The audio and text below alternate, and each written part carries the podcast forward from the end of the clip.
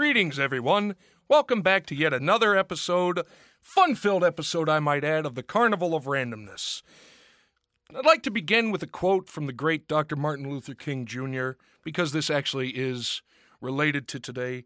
We are not makers of history, we are made by history. However, in this case, we're going to be made by historical fiction. Coming to you live, actually, from the fiction section at the Russian State Library in Moscow, one of the top 10 largest libraries in the world with over 44.5 million items on catalog. I am Zach. Hi, I'm Rob Dostoevsky, everybody. Yeah, spell that. Anyway, we're going Can't to even say it. Oh, yeah. We're going to be talking historical fiction, and I think we're going to start off with what is historical fiction because it's a very odd genre that a lot of people really can't fully explain. So, I think the way they explain it is okay, an autobiography that's real people now. For example, say we do one on Jackie Robinson now. I was a journalist in it and I'm not real, but you're seeing it through my eyes. That would be historical fiction. A straight biography would be just about all real people, even if Hollywood gets it wrong, as they often do. well, yes, because Hollywood does love to take their creative liberties. You know, the uh, most recently, the Churchill movie. I actually saw Darkest Hour yesterday, so I can't. Gary Oldman looked like uh, Winston Churchill, I guess. See, I haven't seen that one. I mean, the, the Brian Cox one simply called Churchill, which was basically a giant propaganda film. I mean, it was almost like the end of Star Trek, the one that was Dunkirk. Yeah. Oy. But anyway, we're going to be discussing historical fiction. So basically, things like based on a real thing, but fabricated in some way. And also, it's going to be movies and books and maybe crossovers because they become movies. well, then why don't we uh, start with a crossover? The Terror. It's a new series, just premiered season one la- this past year on what AMC. Was it AMC? I think? AMC, based off of a book, and it's a historic or a fictionalized account of Sir, J- Sir Captain John Franklin's Antarctic expeditions with the HMS Terror and, And the, the HMS Erebus. Erebus. Uh, most of the characters in the show are real. The Doctor is. Yeah, Doctor. Good Sir. Uh, I actually wrote some down. Uh, Sir John Franklin was real. That was his real name, too. Good sir. Yeah, Francis Crozier was real. F- James Fitzjames was real as well. Only thing is, spoiler alert: if you haven't seen the show or read the book, the Tuunbaq, the what what would you call the Inuit or They, they pronounce it is is it Eskimo the way they pronounce they pronounce Eskimo but they pronounce it differently. It's supposed to be 19th century. So yeah, they pronounce it it's Esquimatic es- maybe that, something like or that. something of that. But basically, it's the the story of Franklin's expedition to was it the one of the poles. Arctic. I think it was the Arctic. And they met with all kinds of just terrible, terrible calamities. I don't know how they survived.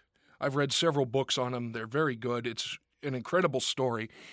But this one takes it and spins it into they're being hunted by a supernatural native or indigenous creature, the Tuunbaq, who you told me was the Bumble from. I swear it is. The book was by Dan Simmons, and he's written a lot of different things. He's actually written science fiction books about the Iliad and the Odyssey and Hyperion, but he's very interested in exploration. He does one book in the Himalayas that have Nazis, the Yeti, if it's the Yeti or not, but he did this one.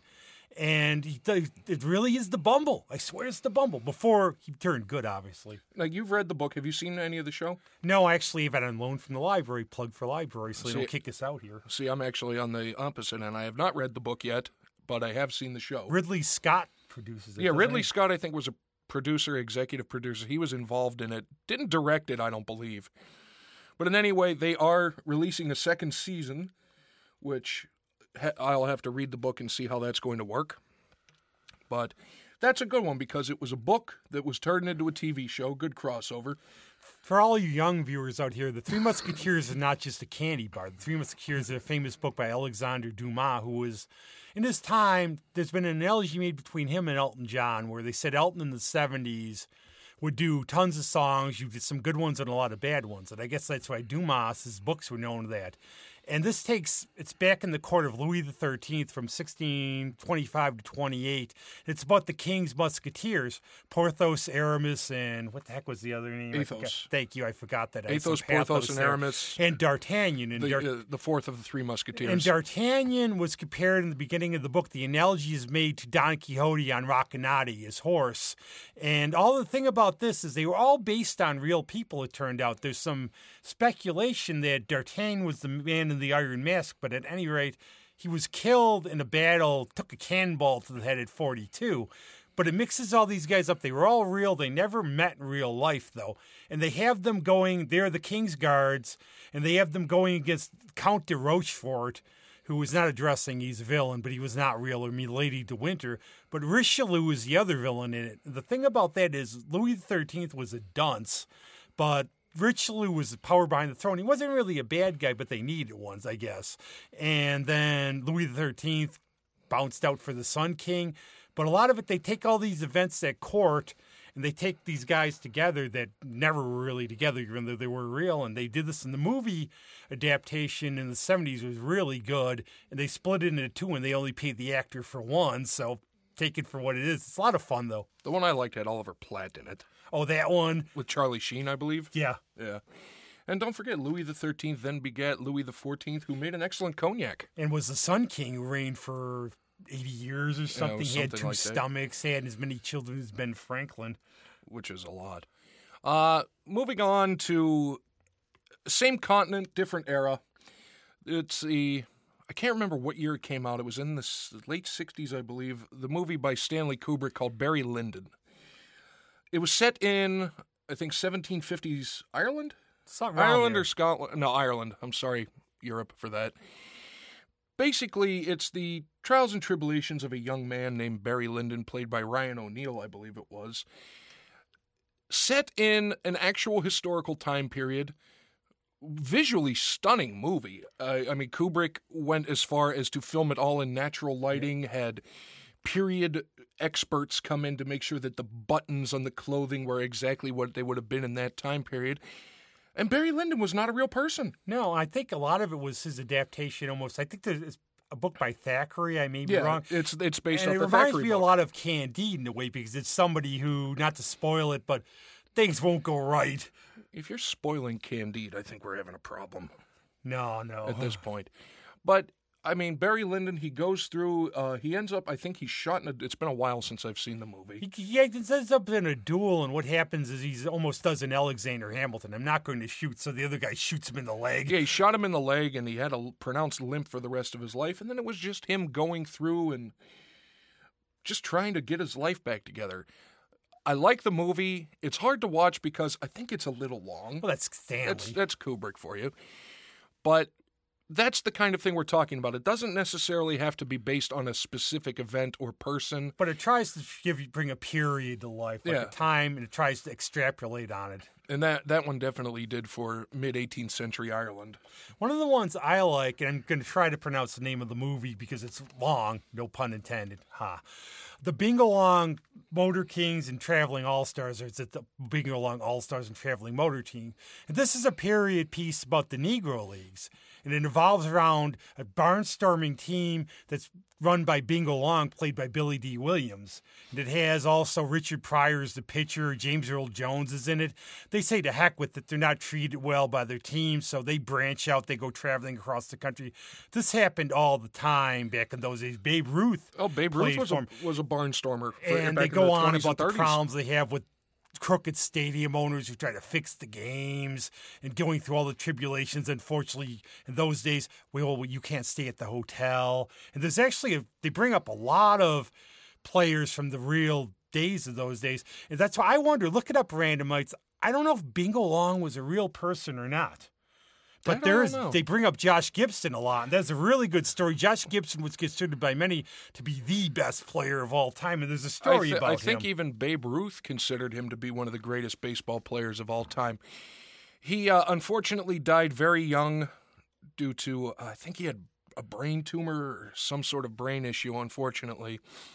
Played the entirety of his baseball career in the Negro Leagues in the Pittsburgh area with the Homestead Grays and the Pittsburgh Crawfords, mainly with the Homestead Grays, but he was a power hitter, and I know his uh, What did of- he play actually? What position? I wanted to say catch, but usually No, I first, third. Look it up, random. I think he was an infielder.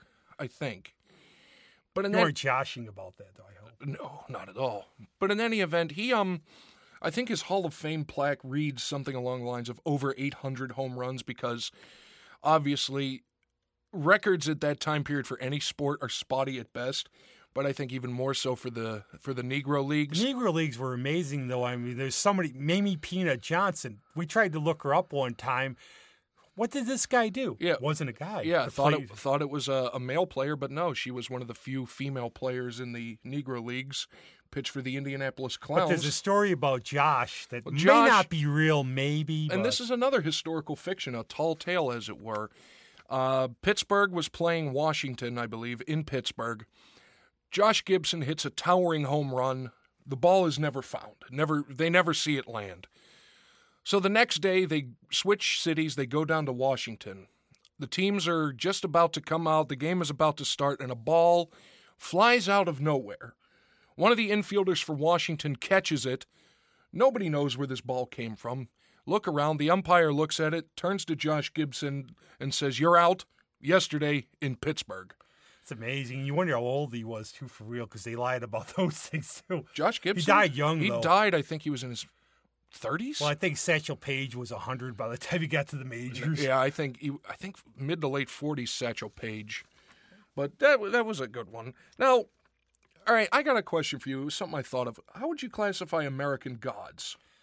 Uh, Ian McShane is God, no Well- matter what he does. well, right, Well, that's but I mean- mythology. In a way, you could say it's historic because they use mythology and they try to play it into Americana about the idea that technologies become the new gods for America. And you think about it, I think it's a modern day telling of I'm going to butcher the name of the t- Titanomacy, Titanomachi. Or, I don't know. it's the when the the Greek when the pantheon overthrew the Titans on Olympus. I just don't know which that one is. It's basically the one where um Hades and Zeus and Poseidon they drew lots after they overthrew the Titans and cast them out. It's basically the old gods versus the new gods in a battle for superiority. That's what it really is. In a lot of ways, Mr. Wednesday, who's Ian McShane in the series and in the book, he's not Ian McShane because Ian McShane we think is real, even though he's incredible. No, he's But they have the Thunderbird in there from Native American. The the Thunderbird, uh, uh, the Queen of Sheba, Um, Easter. yeah, Easter, Esther, however you want to pronounce the of the the Germanic You goddess of the spring. Um, who was in the show? It was uh, Peter Stormare. Oh, Chernobog from Slavic. And Vulcan was in it. Vulcan was the guy it. with the hand. Was that Thor? The one who's going to bonk the guy on the head? no, that was Chernobog. Oh, it's Chernobog. that worked in the uh, the meatpacking industry. Yeah. yeah, that was Chernobog. He is the Slavic goddess of death, or Slavic god. Sorry, Peter, of death. Yep, you're in trouble now. And by the way, we should mention uh, the book, which was written by Neil Gaiman. Fantastic book. It is, and he just did a graphic novel of it, which turns it around a little bit. I need to check that out. But this is Neil. We'll give a show on him eventually. We all things Neil. But that's what I think because you, you have to look at mythology essentially as historical fiction. It's trying to explain what's actually happened in a way that, you know, I think for lack of a better term, that would can keep the people under wraps. To go on a tangent about that a little, there's a book out. It's about almost fantastic beasts. And what happens in it is that they try to explain where do these myths come from. There's a sea monster book by Richard Ellis who does that. But this one's like, okay, the basilisk is probably uh, King Cobra, stuff like that. Tries to make fiction. What what is this really? Because everything's based on something. Or the old maritime legends of the mermaids, they think were basically either what narwhals or manatees. Yeah, and the Gorgons, which was pre-dinosaur, a lot of them thought those were dragon bones. Yeah. So it's all based on historical fact and scientific fact some way. So that's I, I I'll throw my head in. I for, think that works. I'll throw my head in for mythology on that one. Uh, another one, another TV show, uh, Mash. I've mentioned it before. I like the show. It's based off of obviously the Mobile Army Surgical Hospital units in the Korean War, but all these characters weren't real. No, there wasn't. But it's anybody. based on the historic event of the Korean War, although the show lasted, what, two and a half times as long as the Korean War itself actually lasted? And they got rid of the one character who was in it because they, I guess there were not any black what- surgeons there. What, yeah, the, in the first season, there was a character, a black surgeon named Spearchucker Jones. He was in the movie. He was played by Fred the Hammer Williamson, was he not? I believe he was. And I, from what one of the things I've heard was that he was written out because there weren't any uh, black surgeons. I thought maybe the, because the name was offensive a little bit. Well, don't but, forget this know. was in the 1970s, so it was a Yeah. li- it was a little little different then. I mean, th- I could be wrong. Prove me wrong, internet. No, but I don't think so because I know there were Korean surgeons there because my doctor, my dad's doctor was one of them, but I never heard of that. But you could figure that one out. Yeah, I mean, I'm sure there may have been. I think there may have been army surgeons, uh, African American army surgeons, but I don't know if they were actually in the the front line No, areas. well, look it up, find it out. That's Yeah. what we're here for. We don't know everything or very much, but we well, try. it depends. But there's one I was really interested in. This was better than expected. I watched the movie The Great Waldo Pepper, and this is Robert Redford. He's a World War One vet who sort of embellishes his record a lot. But in the days of the 20s, when aviation was just coming around, they finally got it right back in Kitty Hawk. And they started driving around. They had World War One. It became almost like the traveling ice capades in the 20s and 30s, where these pilots would barnstorm and they'd pop up in an area, settle down, go around. Hey, you want to ride for five dollars? They take you up. You could tell everybody you flew around in one of these things. And Redford's this fictional character named Waldo Pepper, who always says, "I met the greatest pilot." Ever in World War One. He gets found out by another pilot that he's lying because this guy actually flew in this squadron. They get busted for a couple things. They end up there's a tragedy that happens. They end up flying in an air show. Then they go on to be Hollywood stunt pilots. And eventually Redford goes against this German flying ace, and they're doing stunts, almost like a Howard Hughes type Hell's Angels movie. I don't know if anybody's real, and I know Waldo Pepper is it, but it really establishes the era well. And you think back in those days how really neat that was. Give these guys flying around the country in these puddle jumpers, and it was fun. It was just one of those movies that I went in going, I've never seen it. I'll give it a look. Better than expected, and it really got the era right. Well, and speaking of the era, I thought of one. How about Memoirs of a Geisha? Oh, which I know nothing about except the title. So You never seen it, or No. I've I've seen the movie. I've never read the book, unfortunately. Uh, but the movie starred. I have it written down, and I apologize because Chinese names are incredible, or Japanese names are incredibly difficult to pronounce for us Westerners. Uh, Sang Ji and the wonderful Ken Watanabe. Oh, we know that. Does Amy, did Amy Tan write that or somebody? I no, really actually, it was written by an American, Oh. of all things. I can't remember his name, but it was an American author who wrote the book. And basically, the Memoirs of a Geisha tells the story from an unnamed narrator. I don't can't remember if the narrator was unnamed, but going through the process of becoming a geisha. Now, I know that the term geisha often has negative connotations, meaning like, you know, some sort of escort or, you know, sex worker. But the the fact of the matter is that geisha were very well trained. What would be the good word? Servants, helpers, Uh, Not even maids, servants, like- um, compatriots or, or people. They were court, courtesans. yeah, they- courtesans. yeah. maybe. and they were provided incredible training in music and poetry and dance and theater to basically be companions for wealthy businessmen or GIs or whatever and that's that was their job they helped they had dinner with them served them food told them stories about Japan and Japanese culture it, it's a fascinating thing and for us as westerners not really understanding it fully i think this movie gives us a really good look into it it's not all as glamorous as i've just apparently tried to make it out to be however it is it's a fascinating period i think it was I honestly don't know anything. I just know when you hear escort services, you think, aha, another politician's going to bite it. Well, You know. yeah, but no, it's I, and uh, if I fig- if I find it out, I'll post it. I can't remember who. I know they the have them; they really exist. But Oh, I no, always- they really I do found, Like exist. kind of weird. I'm going to call somebody. I want you to go on a date with me, or something. Well, that's the know. I feel weird, but maybe the cultures are different. And I don't think it was so much you called them and you set up a date. It's you went to a function and they were provided,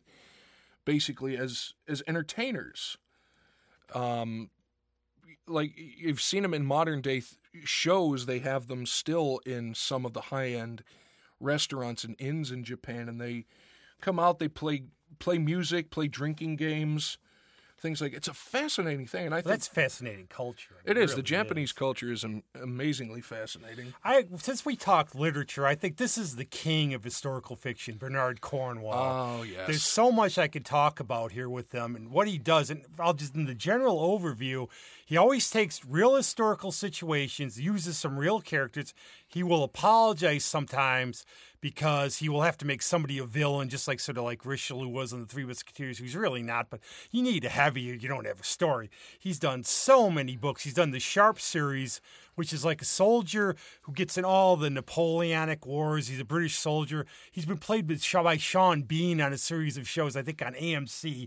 They're not in order, but they run all the way from the 1800s. Wait, Sean Water- Bean survived the filming of the. Yep. Oh, wow. Somehow, and he made it, and he made it all the way to I think Waterloo. He finally goes because they have to age. He's done Red Coat, which is about the Civil War. That's what am I saying? hey, Revolution. no, and that's, that's- Copperhead. Yeah, honestly, that's the only Cornwell book I've read, and up till now, I should say. And yes, it was based on the Revolutionary War, but it was from the British perspective. Yeah, that's why it's Red Coat. And it was quite fascinating. And at the very end of the book, you know, he said he gives little notes on what he changed and how it was different from what actually That's what I love. He does one of the ones I like of the Norseman saga. This is Uhtred of Bebbanburg. I think there's a series on it now called Northland. Something there's a series. It might not be Yeah. no- something on there, but what it is, he's a he's a lord. He gets kidnapped by the Vikings. Then he goes back to the English. It's in the time of Alfred the Great, and afterwards he's trying to get his castle Bebbanburg back from his corrupt uncle. He's always switching alliances, and then again, Cornwell goes on at the end about the historical fact about this. And one of the interesting parts about it is Alfred the Great, who was one of the greatest kings, probably saved Britain. He established modern Britain. He's probably buried underneath a shopping mall somewhere because his body got swiped by I, moths. I, I've heard that. And didn't they find Richard III's skeleton in a par- under a parking lot Yep. somewhere? And he's also done Nathaniel Nathaniel Starbuck, who's a whaler. I've never read those, so I'm no help. He's done the Copperhead Saga. He's done the Warlord, who was not a wrestler in the Powers of Pain. This was a historical Shout out to King the Warlord, Arthur. by the way. Yeah, who we love him, but and I wouldn't want Haku to beat us up. But one of the other ones he does is something like that, which I now forgot because Thank you. You're welcome. that. But Well, it'll come back here. Yeah. Oh, the warlord, King Arthur. Then it tries to do the real King Arthur, not the one in the, the Sword in the Stone, Merlin. But he tries to establish Merlin as being from a druidic cult. But he tries to do it for real. And there, he does a trilogy of that. He does the Archer's trilogy, which is about Agincourt. I mentioned the Shakespeare one he just did, but he's fascinating because he really just weaves it so well, makes these characters up, and you want to read. That's the beauty of it. You want to go and read the real history then. Well, that's the good thing about historical fiction is that it gives people reason to check out something that actually happened. But since you mentioned in um, trying to make a villain just for the sake of having a villain, let's talk Braveheart. Yeah. It's not even on my list, but Braveheart, we know the story. William Wallace fighting for Scottish independence against the British, then betrayed by Robert the Bruce. When in, you know, but they needed a villain because in reality, the name, the nickname Braveheart was for Robert the Bruce, not for William Wallace. Well, you need villains. It's the the one. So this is going off the thing a little bit, but I guess for the Express with Ernie Davis, they had to do a thing where they're playing in Virginia or somewhere in the South, and they had the crowd rioting and everything because they're all racist. What happened was. They all cheered. They look at the footage, but you have to have bad guys in the movies. It's no fun. Well, exactly. And I just watched uh, Hidden Figures recently, and they took um, a couple liberties like that in saying that oh, NASA was segregated for these African American women. Actually, no. By the time NASA was created as NASA, the first thing they did was get rid of all desegregated areas to bring everybody together. But you have to have some conflict like that in movies. And you have to give credit to the one king that was in Braveheart because he survived being the jailer in Krull. Oh God, he did. I forgot about that. I thought Liam Neeson was the head jailer, but it was the other guy. and then he survived wasn't. to go on. He screwed over William Wallace as well, which probably didn't really happen. Yeah. And Longshanks was not, from what I've read, Longshanks was not like Mr. Evil as king, but again, you just need the bad apples in there. Well, exactly, and without the without Robert the Bruce turning on William Wallace and selling him out to the British, it wouldn't have been as powerful a movie. Like I say, and even and now the the Scottish people are really starting to have a much greater appreciation for Robert the Bruce because he really he really was the true face of the of the Scottish independence, Yeah, true. and he was the first king of Scotland. yeah, he was. Wasn't Edie? I mean, the way he No, he was the last king of Edie always claimed that he was Scottish, was going to recapture the thing. Nobody wanted him for some reason. I don't know why. Yeah. Well, in talking about another historical fiction and speaking with a dear friend of mine the other day, and I mentioned this to you earlier Titanic. Yes, we know about the Titanic. Spoiler alert, the boat sank. If you don't know that, I'm sorry for you. But it's the whole love story, the Jack and Rose thing, that was fictionalized. You had, obviously, the boat was real. The events that happened on the boat, to the boat, I should say, were real. I would say the captain was real. Yeah, Captain like, Smith. Captain Smith was real. Uh, Unsinkable Molly Brown, played by the fantastic Kathy Bates, was a real character. Well, there a was real supposed person, to I be should say. supposedly they had the thing where we want to die as gentlemen. They had some of the millionaires sitting there, and when it was flooding, Yeah, I would be more of a coward. I admit that. yeah. I, I, not being there and not really, and now with the last survivor of the Titanic having died, who was an infant at the time, nobody knows for a fact. And there's that again a story that's probably hyperbole or whatever, where some guy was drunk and he survived. Yeah. He didn't even realize it was sinking. They shoved him on a boat. Yeah. And they had guys dressing up as women to get on the boats. I mean, it very well could have happened. Now you think about you think you're gonna you know you're gonna die in three hours. And I'm not that brave. I admit Yeah. it. But that, and that's another great example. It takes a very well known, well, except when the movie came out, people were actually wondering why the boat sank, and that actually gave me very severe pains. But in any event, it was an actual event that was built, that was the foundation for a historical, or not a historical, a fictionalized storyline. I have one that's I find this one a lot of fun because I really like Sherlock Holmes a lot, and every now and then you'll see a fictional, well-known character brought into something that was real. And there's a movie called Murder by Decree, and it stars Donald Sutherland. He's Sherlock Holmes, and what it is is Sherlock Holmes tries to solve the case of Jack the Ripper.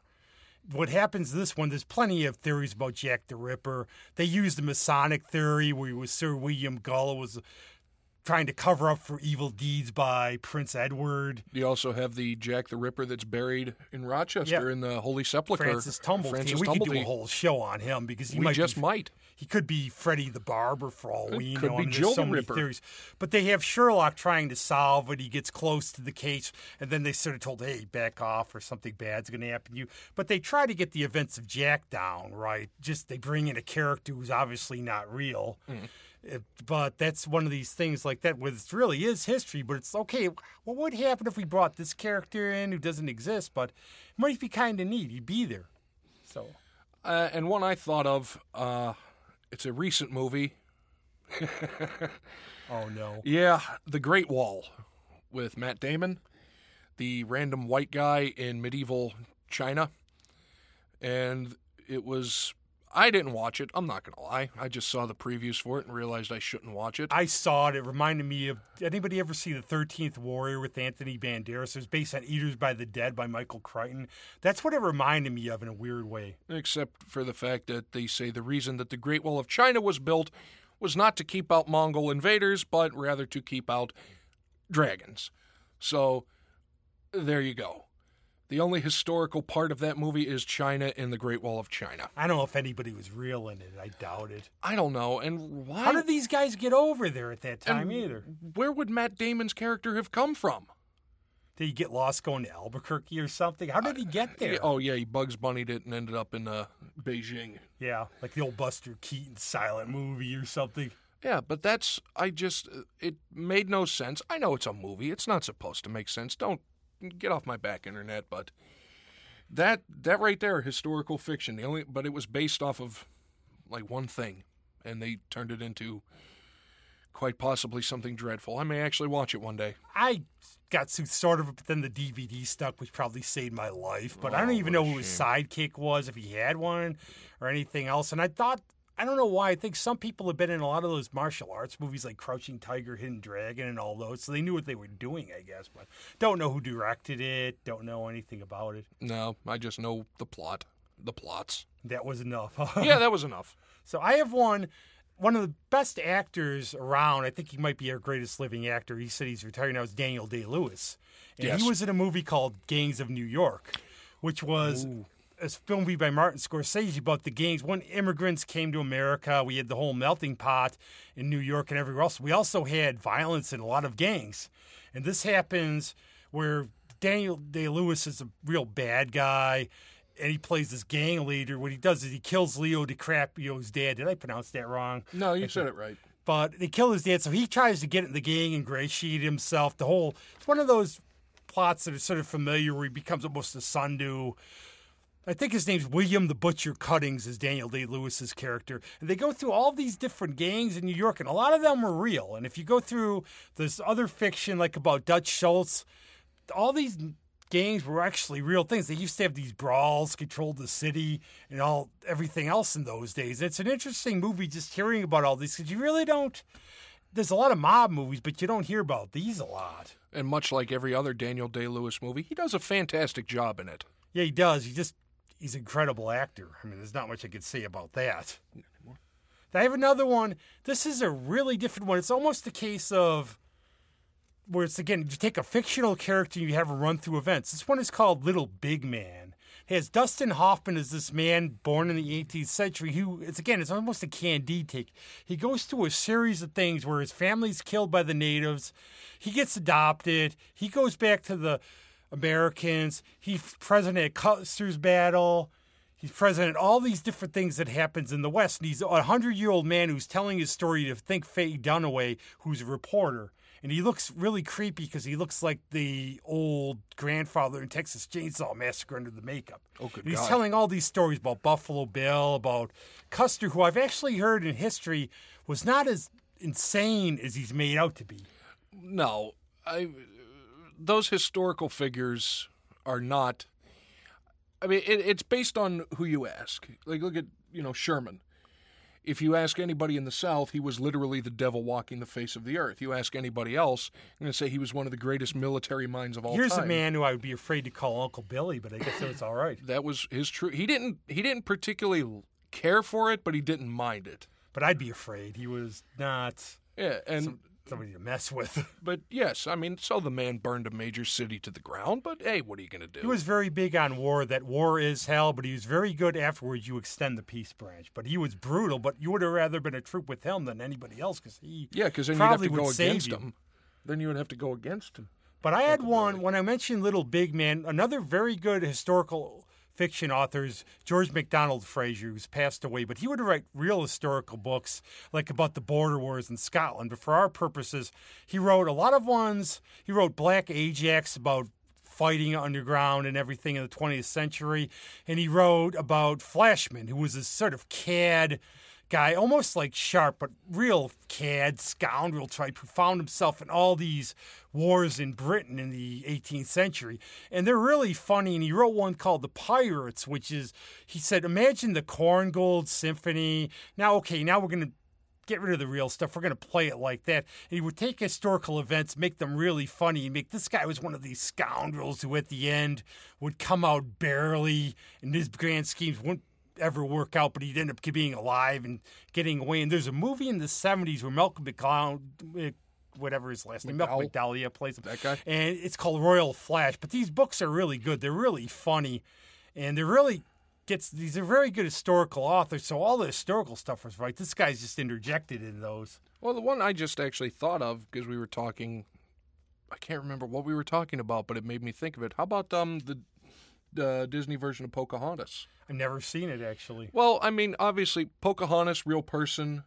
Uh, what was his name? John Smith. Yeah. Captain John Smith, real person. Uh, real situations, except for the fact that uh, Pocahontas did not marry John Smith. She married John Rolfe, and ended up moving back to England and I think changing her name. I actually am historically ignorant about this. I just Well, don't. Yeah, I know it, it didn't pan out that you know it was a much it was a completely different person that she fell in love with and well, I don't even know if they fell in love, but in any event they got married. She moved back to England and now there's always that famous etching of her in the the the frilly collar and the the prim and proper English woman attire and it was the same Pocahontas that was the the the Native American I don't know if she was a princess or I, I don't remember exactly. Something to read about. I'm sure there's a lot of good books on it. Oh yeah. One of the other ones I was going to talk about too is Philip Jose Farmer, who's a really famous science fiction author. He wrote the Riverworld series, Gods of Riverworld, whatever of Riverworld. I've heard that And what series. would happen was these aliens would abduct people who were fictional or real from the U.S. different time periods, stick them on this planet for whatever purposes. There'd be Jack the Ripper, who was William Gull. He was reformed, but there would be real people as well. He would take all these people and use them sort of collaborate with each other. It was really just interesting because you would go through the history of them and you would see how these characters would interact. And it was fun. None of it was real. And I think sci fi did a movie, so I'm not going to really recommend it. Get the books, but I can't say I've seen it. I, I I know they made I think they made a show about it. A show or a miniseries or something. And it's not River Dance, it's River World. well, I don't want to see it now. Because if it's not Michael Flatley, I could give a rat's ass. And there's actually one more I'm going to bring up because it's one of my all time favorite movies Slapshot. And I never thought of this, but when they did the movie, this was a really, really good depiction of hockey in the 70s. It was violent, it was little known, the Broad Street Bullies of this era. And a lot of these leagues, if you read about the old Quebec League, they actually had chains up and stuff because people would get so nuts. This was the story of a minor league hockey team, and I think they stole the plot from Major League. Was the owners Well, going to no, sell yeah, it? Major League swiped it from Slapshot. And it was the Charlestown Chiefs who were based on The John, Jamestown, the? Johnstown Chiefs of I cannot the International Hockey League, or the and the uh, but the Charlestown Chiefs were in the Federal League. and all these people in it just about were real players. yeah, a lot of the the Hanson brothers, who actually only two of them were brothers, although they did look alike. And one guy was named Hanson for real. Yeah, there was Dave Hanson, Steve Carlson, and oh, who was the other Carlson? Jack Carlson. Yeah, Jack Carlson. But there was a third Carlson brother who got called up to the NHL and wasn't able to film. And what happened was Nancy Dowd's brother played hockey, got her into it. She would tape record the locker rooms. Did a he- lot of these stories Did he real. also not play Ogie Oglethorpe? Oglethorpe and Oglethorpe was based, based on Gold- Bill Goldie Goldthorpe, who who, was supposedly a legendary goon. There's a documentary out about him. yeah, and I think he actually played AHL hockey in Syracuse. But look him up. All these guys in the movie, Paul Newman, I guess, skated when he was younger and he knew the director. But what happened, I think it was George Roy Hill. But what happened was all these guys were real, and you look them up.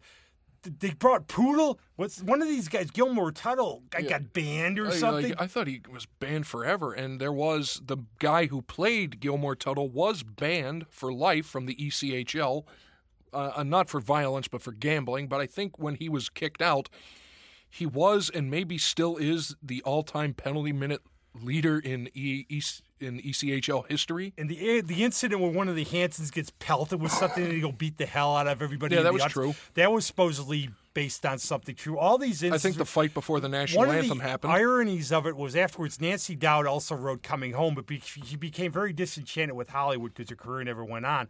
And there's an actually a very good book about Slapshot if you'd like to read it. What happened was she tried to sue the Hansons because they still around, around make appearances and everything else. And she they said, hey, you got all these stories from us. And actually, you have a little tie into one of the Hansons It's from a Well, relative. Well, actually, my stepmom used to skate at in uh, an ice skating rink at Robert Morris University in Pittsburgh, and Dave Hanson of the Hanson brothers, actually, I don't know if he still is or was the manager at the time, and she didn't know who he was until she saw the picture on the wall of him with the other two and him with Paul Newman. She said, "You know, Dave, what's this?" Like, "Oh, I was, you know, in a movie back in the day," and I sent her, her and my dad, the cover of the Sports Illustrated with the Hanson brothers, and had him sign it. You know, it was Tuzak putting on the foil. If you've seen the movie, you'll know what it's. You'll know what I'm talking And about. wasn't Dowd's brother going to play one of the Hansons, or didn't somebody? No, what- got- he got called up. Somebody what happened called up. was the three Carlson brothers were supposed to play the Hanson brothers. Dave Hanson was supposed to play Dave Killer Carlson. But then when the third Carlson brother got called up to the NHL, because he actually looked like them, they moved him up to the third Hanson brother, and it was an, an actor that played Dave Killer Carlson. Oh, Dave's a killer. You know, Dave's a mess. He does a lot of. I can't. I constantly forget his name. I think it's Jerry. Jerry somebody. something. He does a lot of voice A lot work. of voiceover work, but Dave's a killer. I think he was the voice of like Ernie the Keebler Elf at some point, or which one of the really Keebler kind of elves. cool. But Yeah, but uh, it it sums it up perfectly in Slapshot when he said Ned Braden's here, and he is a, a rarity among hockey players today. He's a college graduate and an American citizen. and the irony of the movie is the plot in the movie, which is unbelievable at the time, is the rich owner wants to move hockey to Florida because there's a lot of senior citizens. Now, what happened later on? The Florida Panthers, Tampa, Tampa Bay, Bay Lightning, Lightning. and all these others. It actually came to fruition, which was amazing because that was the plot. I mean, it's like that's crazy. yeah, and you had the, the stars moving from Minnesota to Dallas. And they bring up a lot of things like Eddie Shore, Cement Ah, Head. piss on Eddie Shore. Old time hockey. Yep, old time Piss hockey. on old time hockey. your soda. Yeah, well, well, because of our outburst there, the librarian has now threatened to break us, unfortunately. So I guess, much like our talking points, we too are history. So I'm going to throw out a, uh, give our shout out to our lovely sponsor, Upsitnik and Associates. Your, you know, legal. F- God, I butchered that one. Sorry, everybody. That was history. Oh, that was history making indeed. Upsitnik and Associates, law advice for you, the people, from the Supreme Court in Washington all the way to Alaska and all points in between. Visit them online, upsitnikslaw.com. That's O P S I T N I It's C on our K. site sometime too. And it's I can't spell it. Trust Good me, luck. click below, it's in the description. Yeah, I can't blow it. But I think we're past our due date. We better get out of here. Yeah. So. But yeah, we're the other thing I have to do is I actually met Denise Crosby. Here's some shameless name dropping. She was a sweetheart, and I promised to say hi, Denise. Uh, this was the highlight of my month meeting you, and we got to talk about Fred Gwynne and his children's books and funny other stories. So, hi, Denise. Hello, Denise. You are amazing, and we love you. So, for all of us here at the Carnival of Randomness, and basically all of us, I mean me and Rob, get ye to your library, read some historical fiction, then read some actual fiction. And, And uh, we will have some real characters down the line for you. Maybe we'll have some fictional too. You never know. could be fictional, could be real. And, uh, well, that be that. Thanks. soon. See you later.